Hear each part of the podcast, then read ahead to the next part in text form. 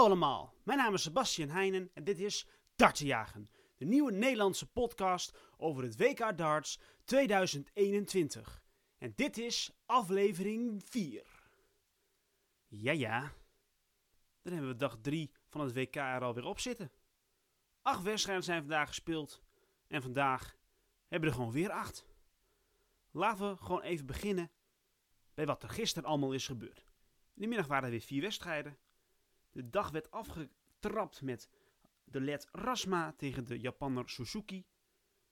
Rasma won deze wedstrijd eigenlijk gewoon eenvoudig met 3-0.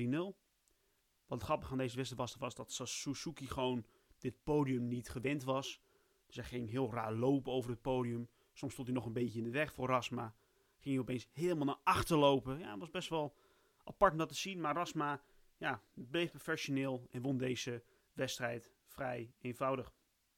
Kwam de tweede wedstrijd. Dat was de eerste pijl die mocht aantreden. De Dekker. Die moest tegen de Japanner Volkes.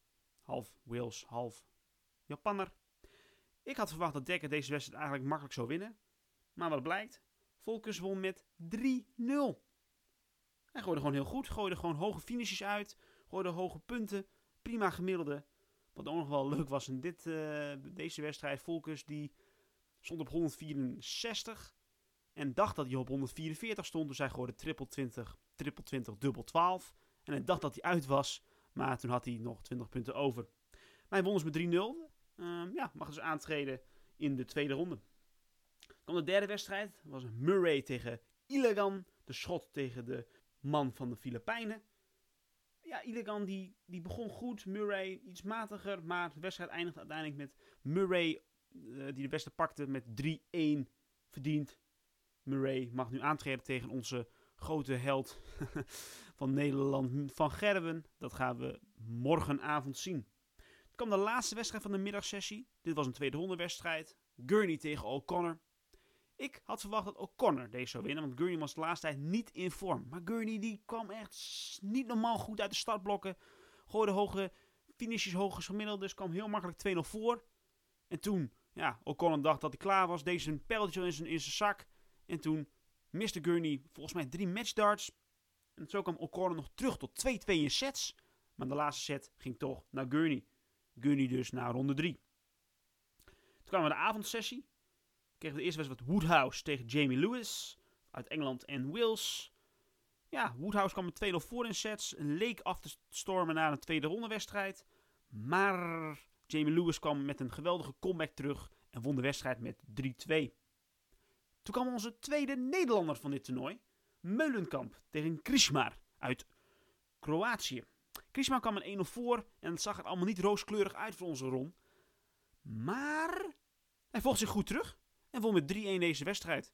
Meulenkamp zien we nu weer in ronde 2. En zoals ik het gisteren al zei, hij mag aantreden tegen Vincent van der Voort. Dus we hebben sowieso een Nederlander bij de laatste 32.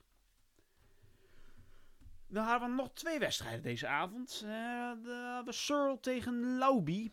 De Engelsman tegen de Canadees. Zo gooide een hoge gemiddelde in het begin van de wedstrijd en kwam volgens mij diep in voorsprong. Uiteindelijk kwam Lauby nog tot 2-2 in sets, maar Searle won de wedstrijd met 3-2. Vorig jaar kwartfinale gehaald Searle, dus ja, hij uh, streeft nu ook af op een, ja, een goede eerste run voor dit toernooi. Dan de laatste wedstrijd van de avond. Even mijn favorieten voor dit toernooi. De Sousa, de Portugees, tegen Ross Smith, de Engelsman. Ross Smith kwam 1-0 voor. Dus ik dacht, oeh, gaat het gebeuren? Gaat een van de favorieten eruit? Maar nee, de Sousa herpakte zich en won alle drie de sets achter elkaar nog. Won dus met 3-1 en gaat ook na de kerst door in de derde ronde. Hebben we vandaag weer acht wedstrijden. En we hebben vandaag weer een Nederlander, onze Dirkie. Dirk van Duivenboden, daar kom ik zo op terug, want die moet vanavond. Eerste middagsessie. De eerste wedstrijd, Mansell, de Noord-Ier, tegen de Nieuw-Zeelander Puha. Dit lijkt mij een 50-50 wedstrijd. Bij de boekjes is Mansell wel de favoriet. Maar Puha die heeft ook wel hier en daar wat leuke dingetjes laten zien. Dus ik zou niet verbazen als hier Puha de overwinning zou pakken. Maar Mansell, hetzelfde verhaal. Tweede wedstrijd, de Litouwer Labanauskas tegen de Chinees Liu. Labanauskas is hier de grote favoriet Ook vorig jaar net zoals Searle de kwartfinale gehaald. Ik verwacht dat Labanauskas deze wedstrijd eigenlijk gewoon met 3-0 pakt. Dan gaan we naar de derde middagwedstrijd. Dat is Jones tegen Tihen. De Engelsman tegen de Ier. Dit is ook een beetje een 50-50 wedstrijd. Ik wil niet in herhaling vallen, maar ja, ze kunnen allebei winnen. Allebei prima darters. Volgens mij in de 85 90 gemiddeld over het algemeen. Toch denk ik dat Jones uiteindelijk over de streep gaat trekken. Dan komen we bij de laatste wedstrijd van deze middagsessie. Dat is weer een tweede ronde wedstrijd. Hughes tegen Hunt. Beide Engelse mannen.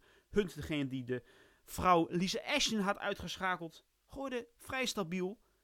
Ja, de boekjes zeggen dat Hughes hier gaat winnen. Maar ik verwacht Hunt hier toch stiekem de derde ronde halen. We gaan het vanmiddag zien.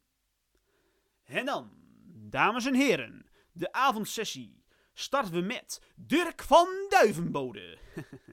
Onze Nederlander tegen Brooks, de wereldkampioen van de jeugd. Van Duivenbode is hier de grote favoriet, want ik zie hem natuurlijk staan bij de laatste acht voor dit toernooi. Althans, dat hoop ik en dat denk ik ook. Uh, ik denk dat dit een uh, drie nulletje wordt. Dus uh, laten we daarop vanuit gaan. Dan hebben we de tweede wedstrijd. Dat is de schot Henderson, die altijd leuk opkomt bij de Premier League met een en een doedelzak tegen de Finn Kantelle. Kantelen. Ja, Henderson moet eigenlijk uh, zijn standsverplicht om deze wedstrijd te winnen. Is bij de bookies ook zeker de favoriet. Dus ja, laten we daar ook maar op houden.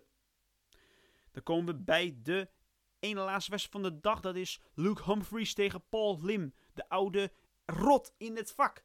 Gooide twee jaar geleden nog bijna een 9 darter. En was de eerste man die ooit een 9 darter gooide op het WK. Of überhaupt op tv. Ja, Humphries is wel de grote favoriet. Dus ja, verwacht ik eigenlijk dat Humphries toch wel wint.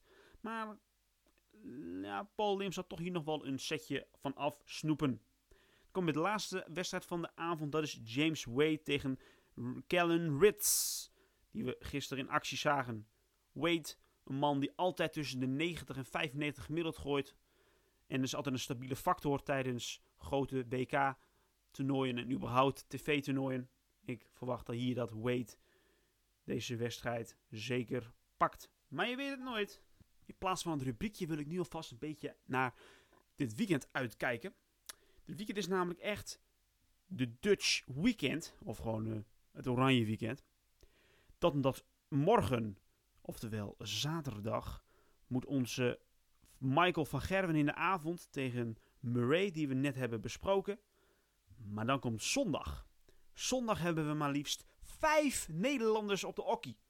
Telnicus in de middagsessie, net zoals de Zwaan, die tegen Searle moet. En dan hebben we Kuivenhoven ook nog in de middag. En dan komt de avondsessie, hebben we Van de Voort tegen Meulenkamp. Dus zoals ik al zei, sowieso een Nederlander bij de laatste 32. Dan ook nog Kleermaker. Hier kom ik zondag langer op terug. Maar je wil die toch alvast even voor uitblikken. Dus dit weekend allemaal kijken. Oké, jongens, dit was alweer aflevering 4. Ik dank jullie voor jullie geduld en luisteren. En we zien elkaar morgen weer. En ja, fijn weekend.